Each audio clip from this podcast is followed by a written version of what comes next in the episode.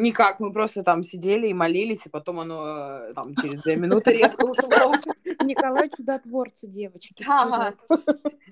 Вот что крест животворящий делает.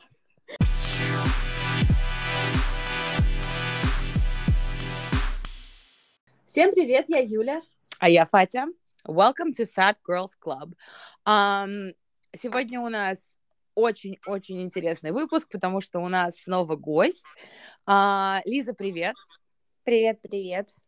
Um, я тогда разрешу тебе представиться самой, чтобы там ничего не пропустить, uh, ничего не сказать, uh, не досказать. Uh, mm-hmm. Расскажи, пожалуйста, нашим слушателям, uh, кто ты, где тебя можно найти в соцсетях, чем ты занимаешься. Так, ну, uh, я Лиза, мне 28 лет, и я шопоголик. Э, шучу. Ну, нет. На самом деле я стилист, я стилист плюс сайз, вот, и а, мне на самом деле очень нравится моя работа, а, потому что, ну, сами понимаете, да, у нас плюс-сайз сегмент, особенно, ну, что касается одежды, это прям такая больная-больная тема. Да. И охватывает, ну, такой спектр людей, достаточно травмированных, ввиду особенностей общества, да, и влияния культуры. И это своего рода такая психотерапевтическая даже больше работа, чем про стиль, вот особенно в этом сегменте, особенно. И э, год назад вот я решила, что надо бы мне завести блог, мне есть что сказать, потому что я сама прошла через определенные такие болевые моменты. Uh-huh. А, примерно я знаю, как эти моменты можно решить. Например, да, используя такой инструмент, как одежда. Вот, потому что через одежду уверенность в себе, кстати, неплохо прокачивается. Когда ты влезаешь э, в больший размер, да, и ты видишь, что, боже мой, тебе может быть что-то велико, и ты такой, да ладно, серьезно? На бедра 127 велики. И это на самом деле очень здорово. А, вот, блог у меня так развивается. Он начал очень хорошо у меня идти. Я, честно, даже не была готова к этому а, морально, но я была, конечно, рада. А, в блоге я пишу про стиль, про одежду, много очень юмора, потому что я через юмор люблю преподносить информацию, так она лучше усваивается. Да, подожди, я сейчас тебя перебью. Я когда. когда тебя нашла на просторах Инстаграма, и мы с тобой, ну, договорились о том, что запишем в будущем эпизод, я uh-huh. тебя добавила, я такая про себя думаю сначала, так, как бы, как бы мне такие написать красиво, там, девушка так выглядит серьезно, она занимается блогом, а потом, когда я посмотрела несколько твоих сторис и увидела, как ты там шутишь, и я такая, о, наш человек, нормально. Теперь можно да. вообще без страха ей писать. Да, вообще без страха. Я э, вот своя в доску и простая как дерево. Так что вперед и welcome, как говорится. А расскажи вообще, как э, э, как вот ты начинала блог, и вот ты говоришь, он хорошо пошел, ты прилагала какие-то особые усилия или просто потому, что ты вот выкладывала то, что хочешь, то, что думаешь, и что-то такое, почему голодали русские женщины плюс сайз, поэтому он хорошо пошел? А, ну, на самом деле, в Инстаграме достаточное количество блогов плюс сайз, я даже сомневалась, вообще надо начинать всю эту шарманку или не надо. А, потом подумала, да господи, одним больше, одним меньше, попробую. Ну, если зайдет людям, то хорошо. И а я на тот момент как раз уволилась а, со своей старой работы, я логопед, а, по первому образованию работала в неврологии с тяжелыми uh-huh. пациентами после инсультов, черепно-мозговых травм. Вот. А, в какой-то момент я поняла, что все, я достигла определенных высот в медицине, да, я удовлетворила свой интерес и решила переключиться на что-то абсолютно противоположное. Вот я выбрала моду и стиль.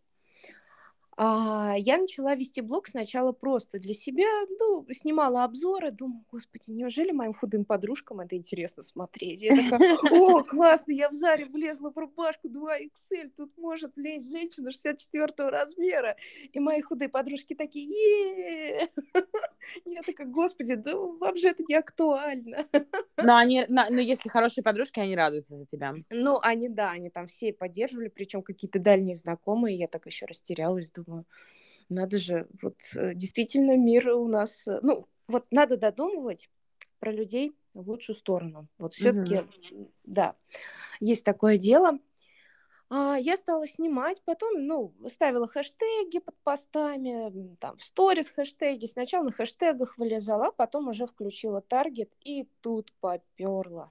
Вот, причем поперла так, что конкуренты на меня натравили ботов, и это был такой трэш, я так испугалась вообще, когда мне взломали аккаунт. Я такая, о боже, о боже, вы чё, ребята, за что? Мы же общее дело делаем, ну, за, за шо вы так со мной? Ничего себе, я даже не знала, что такое бывает.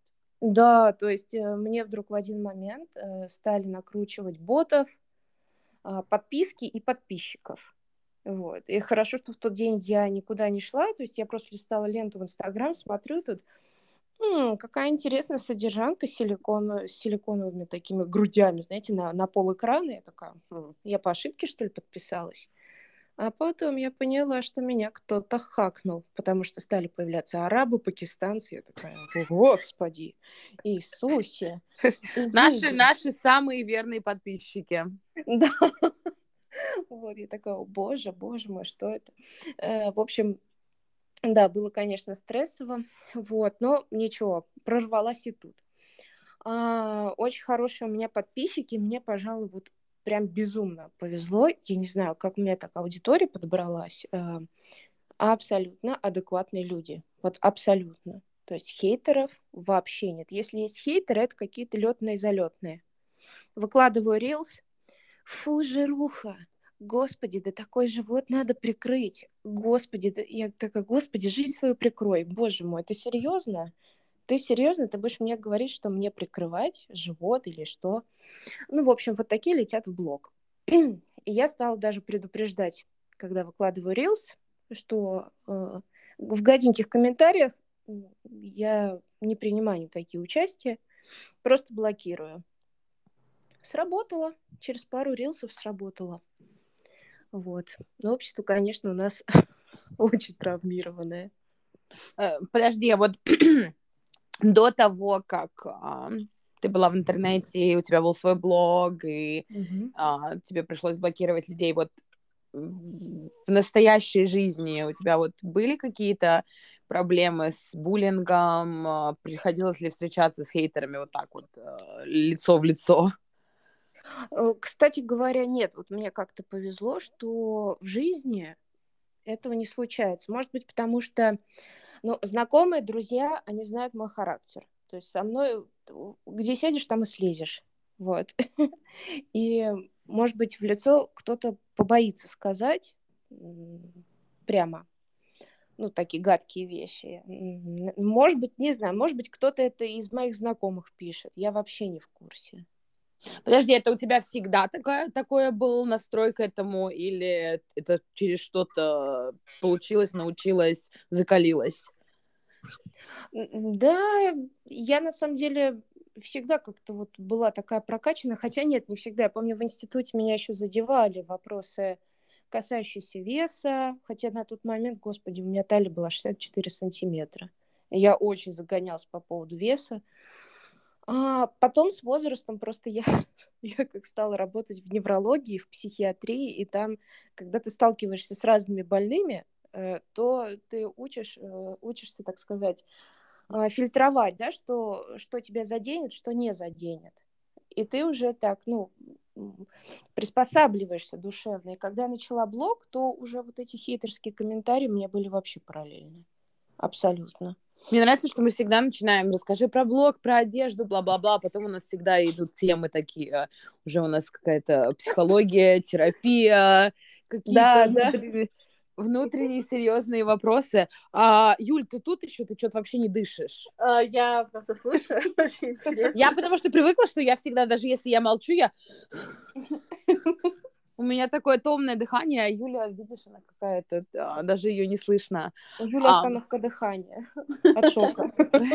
Шок-контент. Нет, на самом, на самом деле я просто, ну, я, я понимаю ситуации, когда э, взламывают аккаунты, но если это реально натравливают э, коллеги по цеху, я что-то просто в шоке от этой ситуации сижу и думаю, что неужели прям вот такой вот... Э, Ну, возможно, то есть это предположения мои угу. по поводу того, что это были коллеги по цеху, так сказать, но, по крайней мере, поддержка в Фейсбуке, когда мы писали там с таргетологом, что угу. а, вот такая вот э, ситу яйце неприятная, они сказали, что это конкуренты.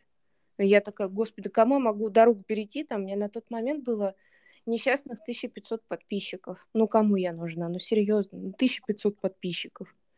Ну, э, может быть, я, я имею в виду, что это не такой вот прям вот рынок, мне кажется, который уже вот весь поделенный и выжженный, и вы там пытаетесь э, там какие-то крохи, да, собирать. На самом деле э, рынок mm-hmm. еще не освоенный, по-моему.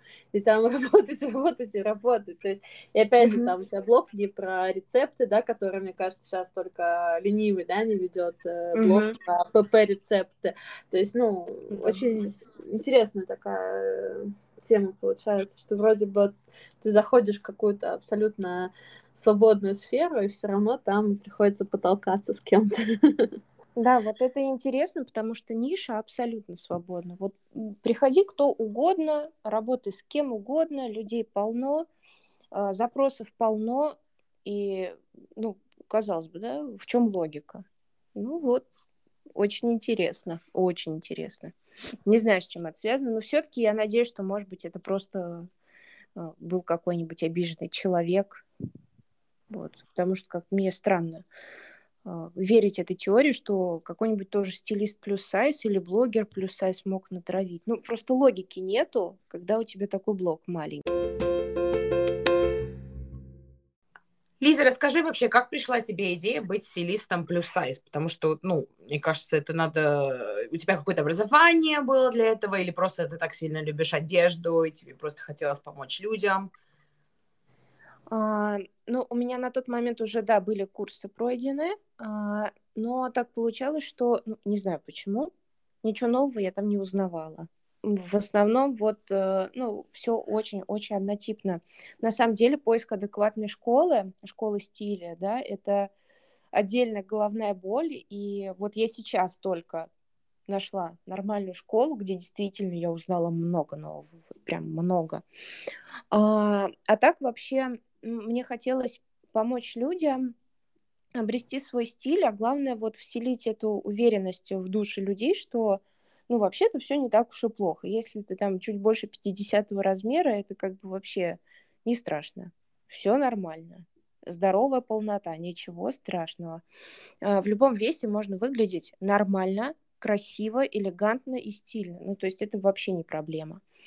А, ну, просто приходили люди, и они мне писали, что «а вот вам хорошо, у вас там талия такая». Я говорю, а вы знаете у меня сколько сантиметров талия? И когда я им говорила свой вес, свои параметры. У них у всех падала челюсть. То есть оказывалось, что девушки, кто мне это пишут, они вообще-то меньше меня по габаритам. Но у них был шок. И э, это лишний раз доказывало, что надо идти в эту профессию, надо заниматься, надо как-то вот э, практически да, доказывать людям, что с ними все окей, все в порядке, э, и не, не, нужно, не нужно так себя гнобить. Вот. Ты помнишь своего первого клиента? Да, я помню, это был немножко такой провальный шопинг. Но первый раз он всегда такой, знаете ли, болезненный. А можно нам детали провальности? На самом деле, на тот момент я немножко а, не понимала организацию шопинга, то есть а, какая должна быть структура, да, как это реализовывается. А, и это было такое хождение по магазинам. А, мне не понравилось вообще, какие я собрала образы потом на выходе. Мне казалось, что я могу лучше. В принципе, э, те образы, которые я подобрала, девушке понравились. Она их выкупила все, и mm-hmm. она вещи не сдала потом. То есть она их носила, а, использовала, но мне казалось, что хреновенько. Вот прям хреновенько. Вот что-то не хватает вот, вот что-то хочется где-то добавить, где-то убавить. Вот, а потом со второго, с третьего шопинга уже пошло, пошло, пошло. Но так или иначе к ошибкам надо, мне кажется, спокойно относиться, потому что опыт, он не берется вот раз, и ты такой хоба, сразу опытный, да? На это нужно время. Не ошибается тот, кто ничего не делает. Да. А, и потом, опять-таки, да, у мозга же эти нейронные связи наращиваются. Это тоже процесс не быстрый. То есть тебе нужно одного клиента взять, второго клиента взять, третьего, и вот уже что-то, что-то там попрет. И вот где-то после третьего клиента, да, прям хорошо поперло, мне нравился результат. А, мне вот, вот я ничего не хотела менять из того, что я собирала. Мне прям очень нравилось. Э, расскажи, пожалуйста, я такая непросвещенная. Вот мы с Юлей обратились к тебе как клиенты, сказали, Лиза, помоги. Э, как mm-hmm. будет происходить процесс? А, сначала надо будет пройти анкету, ну, заполнить такую анкету. Это самый удобный такой способ, и человек хорошо сосредоточен, плюс а, включается такой момент осознанности, да, то есть человек лучше понимает действительно, с каким запросом он идет, вот что ему нужно. А, там в анкете ну, много вопросов, которые меня интересуют, в том числе, и это, пожалуй, основное, какие любимые цвета, потому что от цветов отталкивается вообще все. А, не знаю, принты можно обыграть, там, какой стиль легко можно подобрать в магазинах, цвет важно, потому что ну вот сколько раз я видела, бывает, оденешь человека, да, вот классно на нем сидит, все супер. А вот он стоит, смотрит на себя, да, красивенько, ну, неплохо. Но что-то вот смущает. Что смущает? И, как правило, это, конечно же, цвет. То есть цвет э, не нравится. У меня была клиентка одна, а, она всегда хотела пастельные тона. И когда я ей предлагала ярко, ну просто чтобы она посмотрела на себя, как она выглядит в ярком, просто прощупать. А, она посмотрела, она такая, да, да, прикольно, мне нравится, красиво. Но нет. Это не мое. Если в пастельных и да, в пастельных тонах она все скупает. Вот это очень важно. Вот, ну, конечно же, важен образ жизни, потому что если это э, женщина в декрете, да, у нее ребенок, это одна история, это один гардероб. Если это женщина, которая работает в офисе, это да, другая история. Если там фрилансер, то третья. А, вот, и так далее, и так далее. То есть вот э, такой момент. Ну и, конечно же, стили, да, вот э, а, я прошу прислать всегда фото, что вам нравится, вот, может быть, чьи-то образы в Инстаграме вы где-то видели. Я примерно смотрю, что, что человеку нравится, к чему у него лежит душа. И все, и уже вот э, исходя из... Э, ну, там просто много еще других вопросов. Э, исходя из э, ответов э, анкеты, да, я уже понимаю, зачем мы идем, куда мы идем, какой маршрут из магазинов я выстраиваю. Я бы присылала фотографии всяких разных celebrities и сказала, у меня бюджет 10 тысяч рублей. Но я хочу выглядеть как нет, конечно, бюджет, безусловно, бюджет обговаривается, и тут тоже, опять-таки, да, учитывая, что это плюс-сайз сегмент, то я предупреждаю, что готовьтесь, то есть чем больше объема, да, тем дороже может быть покупка вещей, потому что, ну, тот же масс-маркет, например, э, хорошо, там можно одеться где-то до 56 размера в масс-маркете. Вот прям с ног до головы, да, там можно как на 30 тысяч одеться. Но если это больше 56 размера, тут надо быть готовым еще что-то там сверху десяточку накинуть, плюс 10 тысяч, ну, примерно, да, плюс-минус. А, мне даже интересно, где это можно 30 тысяч одеться, потому что, мне кажется, у меня просто обычный поход за платьями и брюками а выходит уже в 20. Поэтому... Вот, вот, да, вот о чем и речь. То есть а, принципе, можно, да, там как-то где-то, ну, я подстраиваюсь тоже под, под бюджет клиента, если они говорят, что там, ну, 25 тысяч, ну, потолок. Но я стараюсь, да, там действовать в рамках этого бюджета. Но я иногда могу предупредить, опять-таки, да, если девушка такая крупненькая, что там этой суммы будет маловато, придется там где-то доплачивать. Вот, особенно ну, верхняя одежда дорогая. Во-первых, Юля, переведи мне, пожалуйста, 56 размер. Это, это сколько? Это, это сколько Это, это 4 XL. Ага. Это, да. как, это как 20 XL, 52 2 XL, 54 3 XL, да, 56 4 будет. Понятно. То есть это Где-то, наверное, 20-22 размер. Да, да, да, да, да, 20-22, примерно так. Ну да. Ну, как бы здесь тоже в Америке понятно, что ну, там в таких местах, как H&M, таких размеров нету, но во многих других более доступных магазинах, типа Таргета, Walmart, такие размеры ну, есть. В H&M, кстати, я вот и составляю основной гардероб. У нас тут прям ну, хорошо, они больше мерят.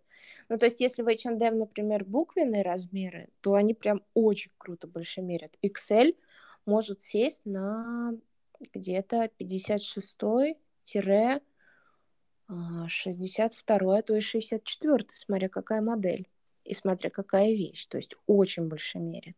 Вот ну да, но это, мы обсуждали это с Юлей в одном из наших эпизодов, то, что многие а, бренды не хотят расширять размерный ряд, но они угу. делают размеры сами по себе щедрыми, и угу. получается какая-то там inclusivity, хотя на самом деле, ну, их размеры заканчиваются там, я не знаю. Ну, я вот, кстати, была вот в H&M несколько дней назад и купила себе отвратительные джинсы, потому что они, они еле залезли мне на ноги, но у меня можно было еще одного человека посадить э, в талию. Просто вот э, сзади такая огромная дырка выходила. И, ну, мне пришлось их вернуть, потому что я ничего не смогла делать с этими джинсами. И это был последний, магаз... Э, последний размер в магазине, 18 то есть больше не было. И, наверное, можно было бы влезть в 16 но я уже не стала этим заниматься. Ну, скорее всего, да, посадка могла уже быть не очень удачной там в бедрах где-нибудь, э, в ногах, и это было бы провально, конечно. Юля, ты что-то покупаешь в H&M? Э, да, вот я недавно купила себе свитер э, зимний. Зимний свитер, в смысле, на зиму, летних свитеров, понятно, не бывает.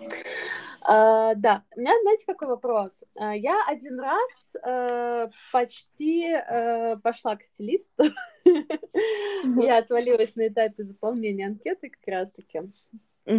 Вот, и тоже там были всякие вопросы про образ жизни, там, как, каким образом проводишь время больше, большей частью, да, там референсы предлагали отправить, образов, которые нравятся, там, и все такое.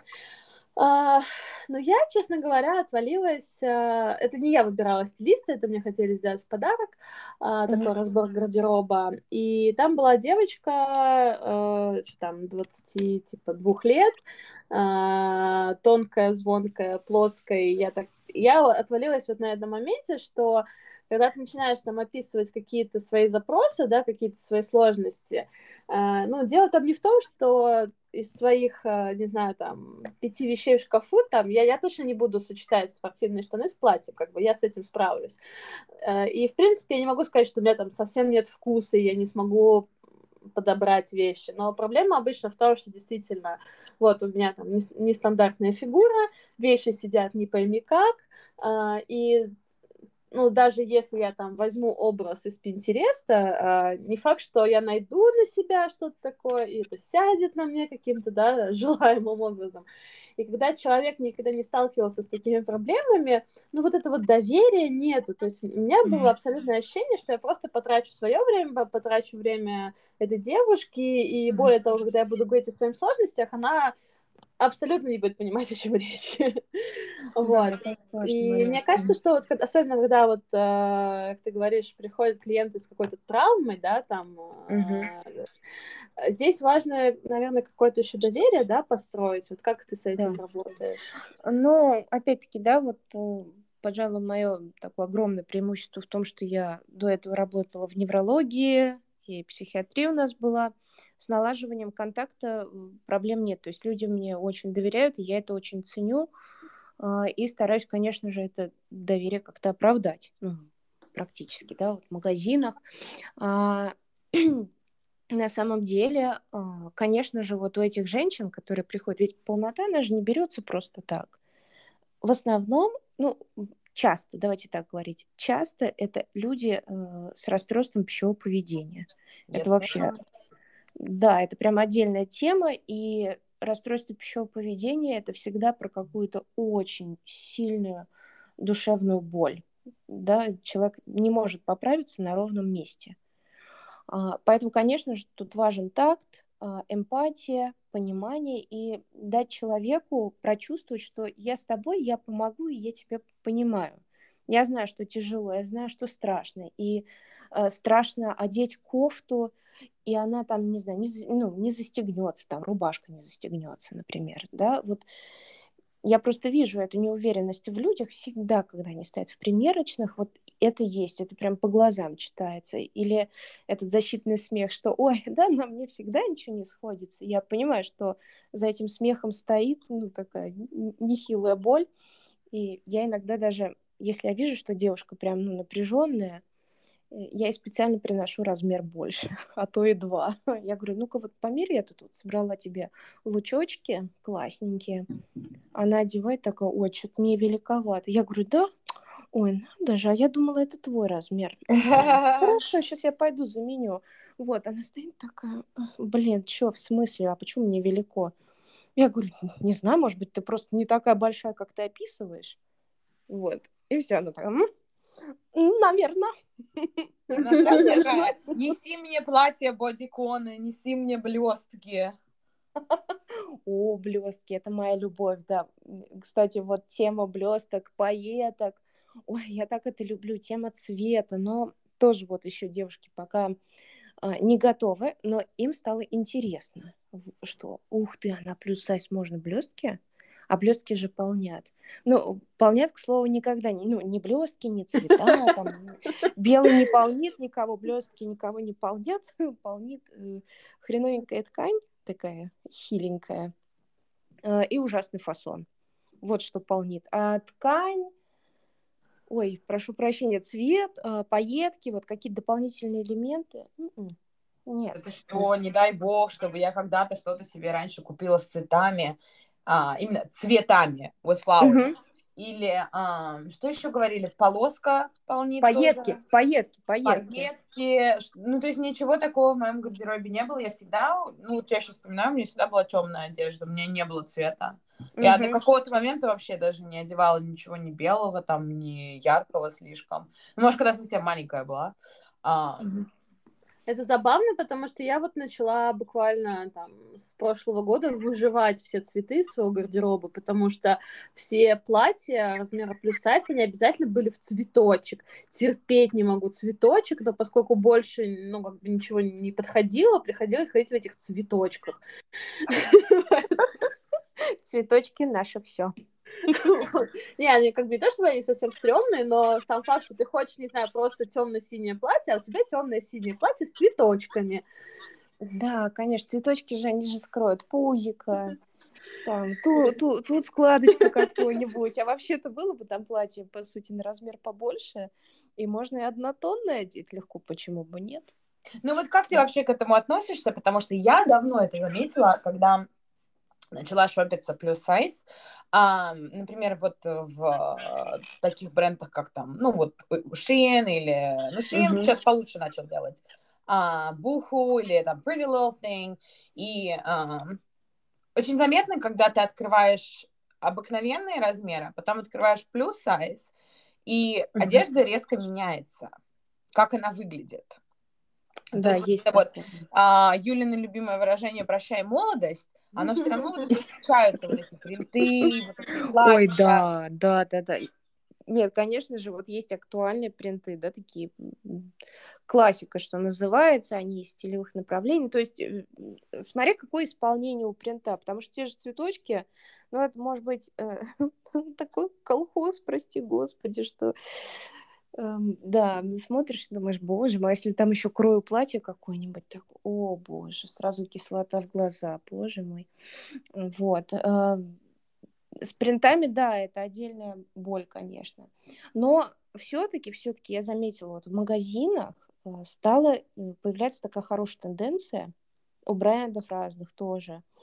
Э, стало больше актуальной одежды. Особенно меня радуют российские бренды плюс сайз. Это вообще просто девчонки такие молодцы, и учитывая, что производство, ну, российское, оно дорогое, да, оно достаточно проблематично, плюс наша бюрократия, я вообще не представляю, как они с этим справляются, но одежду такую стали отшивать, боже мой. А, вот, а так, да, к сожалению, вот где-то еще что-то такое остается. Прощай молодость, вот.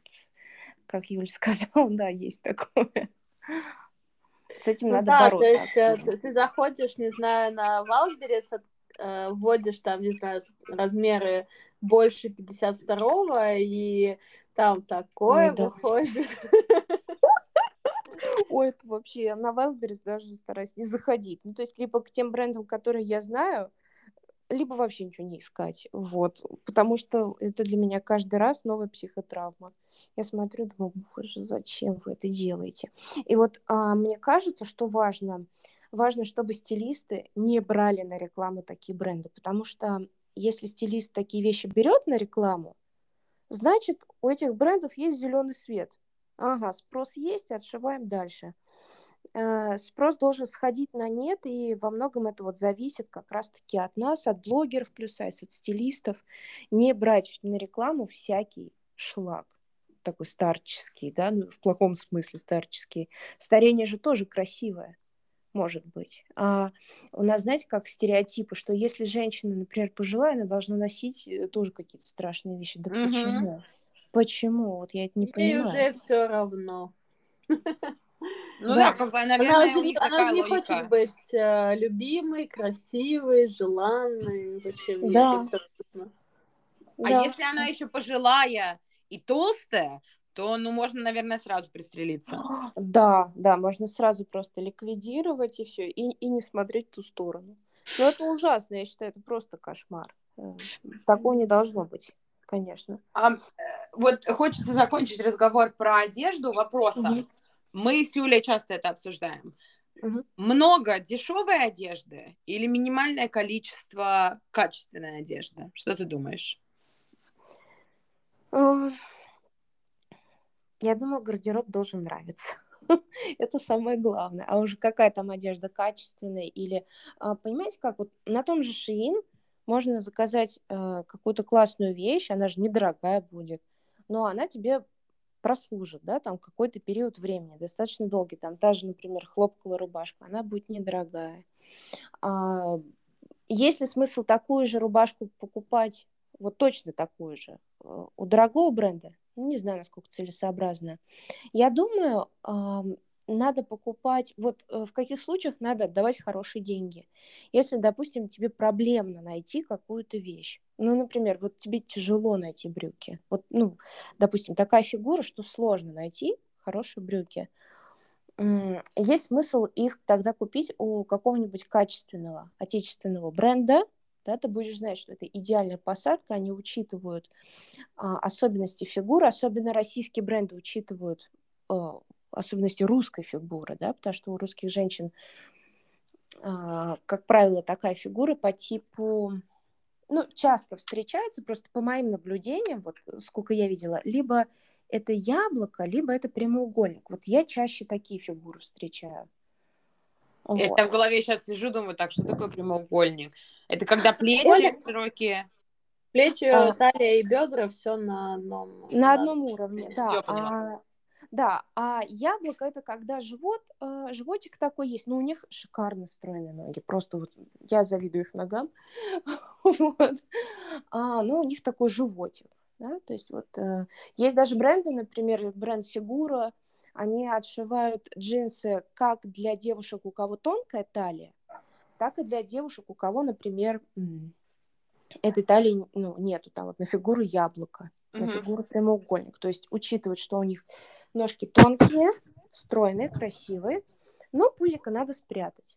Мы знаем то, что масс-маркет просто убивает а, окружающую среду, если а, к нему относиться не очень а, как бы так сказать по-русски. Ответственно. Да, да, спасибо, что сказала. Например, э, у меня тоже очень много там, например, э, дешевая доступная одежда, там я на шее не могу заказать, я заказываю там э, буху, еще что-то, но мне кажется, что я ношу достаточно ответственно, и когда я больше не ношу, я не выкидываю одежду на мусорку, я обычно либо уношу ее в какие-то uh-huh шелтеры, либо я отправляю своей маме. Моя мама донашивает э, за мной очень много одежды. И зная мою маму, как она ответственно подходит к любой одежде, она может там подштопать, переделать, перекроить. А, угу. Поэтому, как бы, ну, я стараюсь все равно думать об этом, но я знаю, что очень многие люди об этом не думают и выкидывают свою одежду в э, мусорное ведро с э, там, натуральными отходами, с пластиком. Ой, нет, это вообще нет, это вообще нельзя делать, тем более, что, ну, например, у нас в России у нас есть такие специальные организации, куда ты можешь принести вещь, а, ну, или там пакет вещей, и они уже сами решат, они посмотрят на состояние и определят, это там мы на переработку, вот это там в детский дом или там, ну, нуждающимся, например, отдаем. А, то есть есть такие организации, туда надо ходить и, собственно, да, действительно, очень ответственно нужно относиться к природе и стараться не засорять. Я, собственно, поэтому уже очень давно не покупаю украшения, да, в масс-маркете, я только винтаж покупаю то есть вот исключительно. Потому что вот эти вот железяки, ну, как, какой в них смысл? Они изнашиваются быстрее, а, для окружающей среды это жесткий урон, вот, а винтаж, во-первых, это всегда в цене будет, и у винтажных украшений зачастую очень хорошее покрытие. А, у кого-то даже есть, у каких-то брендов а, покрытие из такого легкое напыление золота. Есть да, я видела, ты недавно выкладывала, ты ходила на какую-то винтажную выставку, там такие угу. классные украшения были, я такая, вау, о май гад, я да. такую выставку. Да, так что, ну вот в вопросах гардероба, не знаю, конечно, каждый решает для себя, но в идеале, да, стоит задумываться и об окружающей среде, а, но и многое зависит от образа жизни. Я, например, вот я стилист, да, я понимаю, у меня там шкаф просто валится от вещей, но они все рабочие, вот что важно. То есть там нету необдуманных покупок. Все-таки, если уж покупать вещи, то обдуманно. Ты отдаешь отчет, что это не импульсивная покупка, да, которая действительно потом полетит непонятно куда, да, там в помойку, не дай бог. А, это будет рабочая вещь, которая будет на меня работать, работать и работать. Вот, то есть с умом подходить. Я думаю... Mm. Отлично сказано. А, Юля, у тебя есть какие-то вопросы по поводу а, одежды, работы с стилистом? да нет, в принципе, все понятно. А, очень хочется теперь записаться. Я тоже, я хотела сказать, какой же мой будет подарок Юле на день рождения? Может быть, Лизу подарить? Подарите меня полностью. Потом маме можно подарить. В общем, я сейчас буду Лизу передаривать всем. Пошла по рукам, детка. Да. Не, на самом деле это очень классно. Я, ну, очень-очень круто, что ты есть такая, и я просмотрела твой прайс-лист, это, ну, абсолютно доступные цены, а, и, ну... Ну, да, я их не так давно подняла, потому что меня уже застыдила моя коллега по цеху, она говорит, ты что, так рынок обесцениваешь? Я такая, окей, окей. Ну да, потому что это все равно как бы определенная работа, это нужно, ну, ходить, искать, думать. Ну, это тяжелая работа, это, Конечно. честно скажу, это а. прям да. Поэтому, да, Лиза, жди от нас э, этот э. Собственно, э, мне кажется, вот эти э, женщины, я вот точно отношусь к этой категории, которая приходит вроде бы в хорошем настроении в магазин, первая вещь не подошла, ты уже злая, ты уже все ненавидишь, нафиг это все надо. Ну да, я тоже, я... Представляю, там какие качели эмоциональные у каждого. Да, я слушаю свой шопинг в России. Я вот, ну, я плакала, прям были моменты, я плакала, я приходила домой, я закрывалась в комнате, и мама говорила, ну что ты плачешь, да, да, вот. Ну да, это знаете, когда ты там, не знаю, тебе нужны срочно там джинсы, например, ты уже прошла 15 магазинов, и вот единственный, который ты смогла на себя натянуть, я все такие, он, ты знаешь, они какие-то не очень, и ты уже думаешь, блин, это все равно, ну, мне все равно нужно купить джинсы. Да, голый я не пойду.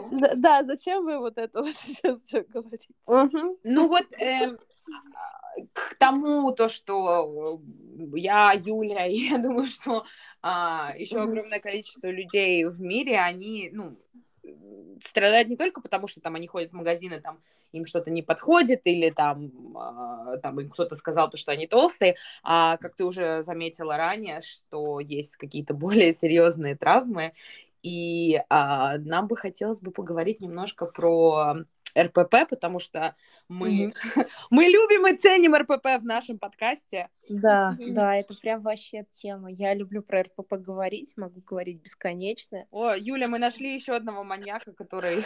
Если бы еще разговоры избавляли от этого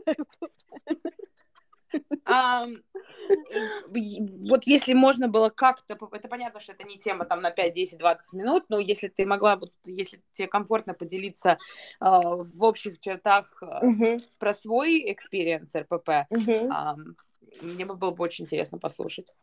Ну, усаживайтесь поудобнее, садитесь, подушечку под голову и слушайте. В общем, дело было так. Обратилась я весной а, к одному шикарному психотерапевту, и для меня было важно, чтобы вопросом РПП все-таки занимался не психолог, а врач-психиатр. Вот mm-hmm. чтобы это был психиатр, который э, может проводить психотерапию. Я нашла такого врача, мне повезло очень. Наталья Рудкевич вообще прекрасный врач-психиатр. Она много работала с зависимостями, и это как бы дополнительный бонус. То есть механизмы зависимости, да, той же еды, а, она понимает лучше всех остальных, мне кажется. А поначалу мне было очень странно. Вот честно, на первой сессии, на первой, на второй я не поняла, вот к чему она клонит. Я ей говорю, так, у меня РПП, Значит, как еда оказывается во рту, я не замечаю, как и все остальное. Что с этим делать? Наталья говорит мне, что интересненько, интересненько так. И стали разбираться в моих эмоциях, еще в чем-то. Я говорю, да вы не поняли, у меня РПП, у меня все зашибись. Она такая, вы уверены? И по мере того, как она э, стала, так сказать, копать, да, вот чем глубже, тем было хуже, скажу честно. А, она мне объяснила, зачем мы вот так глубоко копаем, почему, да, мы делаем мне больно, по сути. Я не хочу там что-то вспоминать, что-то анализировать. Она мне объясняет, что РПП это вот, если представить айсберг, РПП это верхушка айсберга, uh-huh. как и шопоголизм, как и сексоголики, как и алкоголики, наркоманы, это все верхушка айсберга. Есть какое-то жесткое дно, вот прям днище такое конкретное. И с этим дном надо разбираться. А, это непросто. А, я сначала думаю, о, круто, мне сейчас дадут эмоциональный дневник, я там буду. Нифига, эмоциональный дневник мне дали аж через 9 месяцев. То есть сначала я вообще училась понимать, что со мной происходит. Я стою, что-то меня трясет, а от чего трясет, я не пойму. То ли я радуюсь, то ли я злюсь, то ли я волнуюсь. И э, очень долго я не могла вот отдифференцировать вообще, что со мной, что, что происходит. А, по мере получения этого навыка, вот этот процесс еды, он стал меняться сам. То есть я ничего не делала. Я сначала говорю, Наталья, погнали, давайте план питания. Она говорит, никакого плана. Наталья, погнали, когда мне есть шоколад? Когда хотите? Я такая, вы что? Я говорю, вы что, не поняли меня? Я говорю, у меня РПП. Она говорит, вот именно поэтому у вас РПП. Именно поэтому вы можете есть шоколад столько хотите, когда хотите, где хотите и вообще. Это полностью ваша ответственность. Хотите есть, ешьте на здоровье, только ешьте с удовольствием. Если вы переедаете, переедайте с удовольствием, а не с чувством вины, потому что когда запускается процесс вины, а, вот это, да, ну, ой, простите, когда ты чувствуешь вину, в организме запускается очень стрёмный процесс. Начинается жесткая выработка, если не ошибаюсь, кортизола. Кортизола, да. Да, кортизол что делает? Стрессует. А, э, кортизол, он говорит, съешь сладенькое, съешь давай. И, по сути, ты оказываешься в круге, из которого ты не можешь вырваться. Так не лучше ли разорвать этот круг, переедать, но переедать с удовольствием? Я первое время училась не чувствовать вину при переедании. Я помню, э, поехала в Турцию, там у мужа квартира, а, он живет, ну, он родом у меня из э, Черноморского региона, а там делают шикарную фундучную пасту. Я этой фундучной пастой объедалась, обливаясь слезами. Как же вкусно. Я ей звоню, говорю, вы же понимаете, я приеду 5 тонн. Она говорит, ты что? ну вот, что? Я говорю, я умру. Она говорит, вы не умрете. Ну, это тревожность, да, я умру. Мгм. Я не влезу в это платье. Ну, Тревожность. Тревожному человеку надо найти, за что зацепиться. Она говорит, Елизавета, стоп. Вот, подождите, остановили этот поток. Вы можете есть и просто наслаждаться. Ну, со мной можно так работать. Я такая, да, да. Поешьте и понаслаждайтесь. И я такая, ну хорошо, ну, как говорится, нет вопросов. Я села.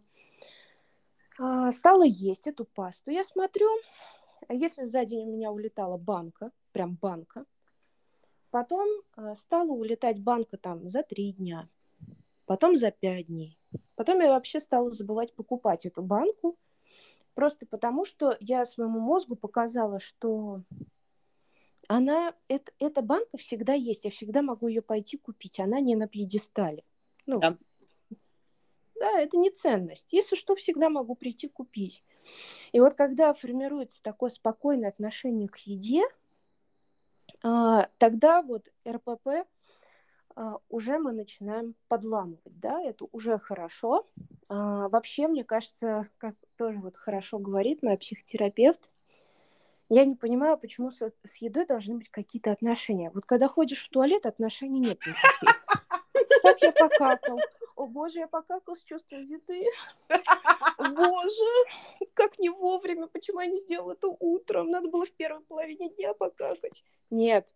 Ну, идешь в туалет и все. То же самое с едой. Поел, поел. Не поел, не поел. Все. Почему вот как только у еды э, появляется эмоциональный оттенок, ну, это звоночек об РПП. Там вина, Да. стресс, страх. Там, ты ешь, и тебе стрёмно. О, Господи, я умру. Все умрут, вообще-то. Просто, ну вот, конечно, у нас у всех тревожность, мне кажется, мы все такие тревожные люди, особенно на постсоветском пространстве, это вообще, тут, мне кажется, каждый второй тревожный. Из-за этого такая проблема вот э, с едой, конечно. Да, нет, вообще просто все, что ты сказала, это все происходило со мной когда-то в какие-то периоды моей жизни. И Мгм. я, мне кажется, э, в основном, мне кажется, что я такая излеченная, но у меня все равно бывают, естественно, вспышки, и бывают хорошие дни, бывают плохие дни. Но вот то, что ты сказала, то, что сначала была банка, потом ее было меньше, меньше, меньше. У меня был такой же эпизод с, ам, так, э, с мармеладными мишками, да, так по-русски. Да, да, да, да, да.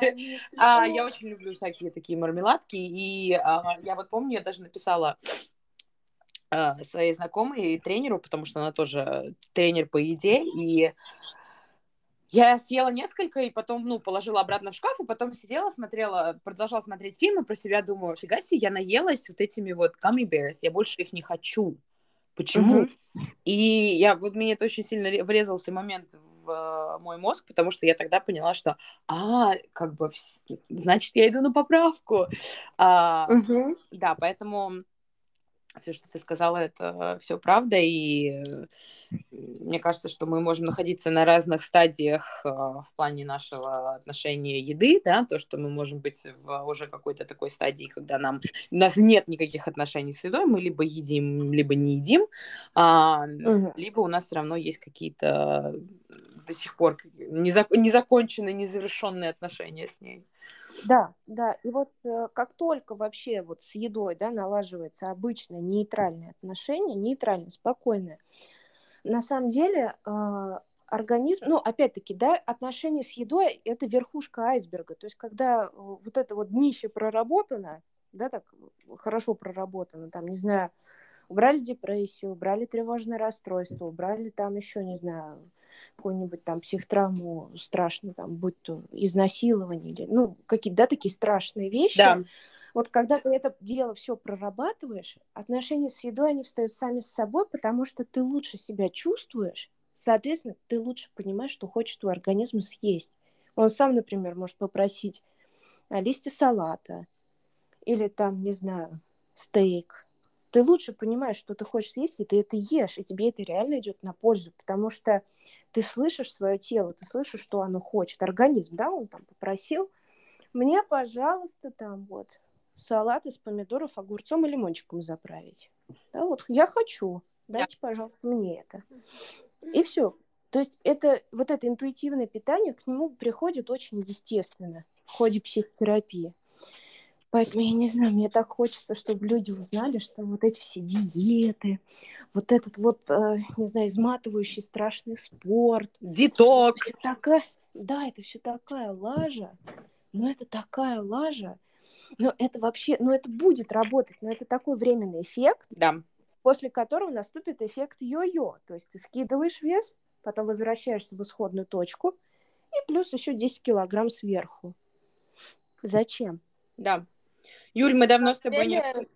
Да, вот очень сложно разобрать, когда вот есть какой-то порочный круг, да, или какое, какая-то, э, какое-то выученное поведение, очень сложно его разорвать. Вот я тоже обсуждала с своим психологом э, Мгм. в этом году, э, что я, как сказать, для меня есть такое, типа, guilty pleasure, когда никто не видит, пойти Мгм. купить всякой гадости, там, не знаю, чипсов, э, там, не знаю, крылышки из киси, еще что-то, еще что-то, и вот этого всего наесться. Но надо, чтобы я была одна, поэтому вот если такая вдруг удача есть, значит, тут надо пойти сразу этого накупить. И вот я когда а, общалась с психологом, у меня а, молодой человек уезжал в отпуск, и я сижу вот буквально, он завтра уезжает, я сижу с ней и такая говорю, блин, я уже боюсь, потому что вот он завтра уедет, а я уже на низком старте в магазин за вот этой всей фигней. И она, и она тогда предложила, говорит, окей, а давай ты не будешь ждать, пока он уедет, потому что, ну, в принципе, э, у нас нет такой проблемы, что он там критикует или там как-то не так на меня смотрит, если я такие мгм. вещи покупаю. Она говорит, а ты прям вот сядь, напиши в общий список покупок эти все штуки, и иди покупай не как вот какое-то тайное такое удовольствие, а вот на полном серьезе запиши это все и пойди купи. И когда я пошла с вот этим осознанием, что я сейчас не в тайне иду это покупать, а вот в открытую, я в итоге ничего не купила, потому что мне не захотелось. Вот, вот, да. И это так, так- оказалось просто, то есть, ну, ты просто убери вот этот вот э, элемент, да, вот этот запрет из головы, да, Да, запрет запрет. убрать. И все, и тебя отпускает сразу. Мгм. Да. Да, то есть на самом деле вот у меня, например, с едой был такой момент очень тяжелый, очень болезненный. Я вот, может быть, поделюсь им. В общем, э, я росла в 90-х, и у нас был такой момент, когда не было еды дома. Честно, я не помню, голодала я или нет, но у меня были страшные сны, когда э, ты идешь, ну, ты, э, ты знаешь, что все твои родные сейчас где-то сидят, едят, а ты не успеваешь. И там была еда, моя любимая курица. Я за курицу вообще убью кого угодно. Так что имейте в виду. Ты за курицу еще одну курицу убьешь. Да, да, так что будьте внимательны все. А, вот. И я помню, что я даже просыпалась в слезах, что мне не достанется курица. Я прибегаю на этот праздник, вся курица съедена во сне. Я просыпаюсь и плачу.